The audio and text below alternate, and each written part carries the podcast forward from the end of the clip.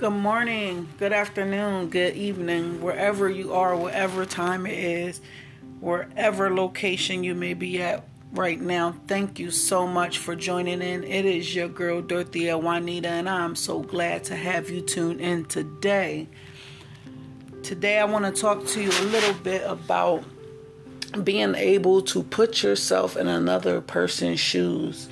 We're going to trade places with the children of today, and we're going to put ourselves in their shoes.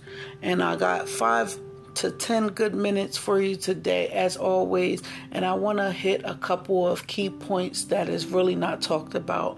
One thing I want to say is first and foremost, I hope you're having a blessed day. I hope you are having a great day and just know that I am here and I love you and I thank you uh, for tuning in to me and giving me this five to ten minutes of your time today wherever you are at today, I want you to stay encouraged.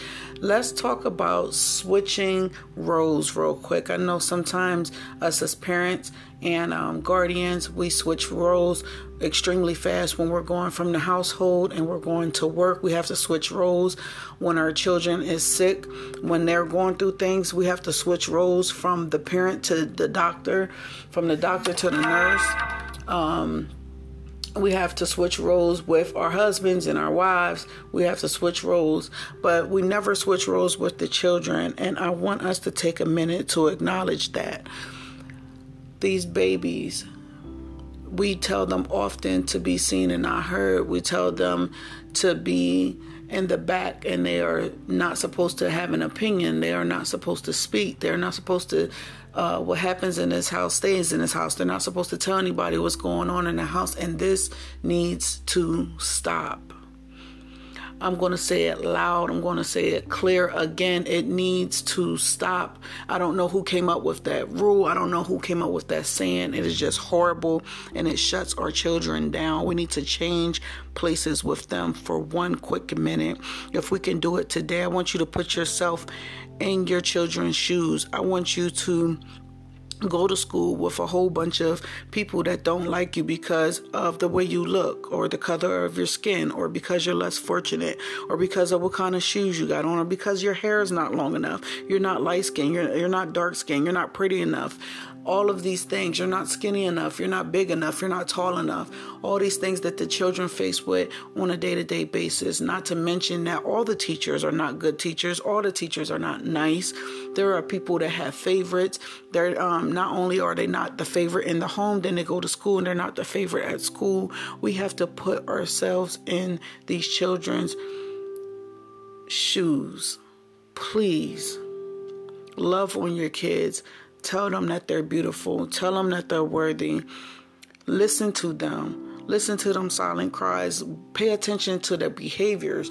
Listen to them when they talk. Uh, if they say they're not comfortable around somebody, pay attention to that. If they don't like the the person that you're dating, pay attention to that. It is just not they don't want you to be happy. A lot of people say, "Oh, you just don't want me to be happy." I'm I'm one of them kids. I was one of them kids. I want y'all to know it's not because they don't want you to be happy. There are things that happens in the home that nobody knows about except for the people that are doing it and the people that are it's being done to.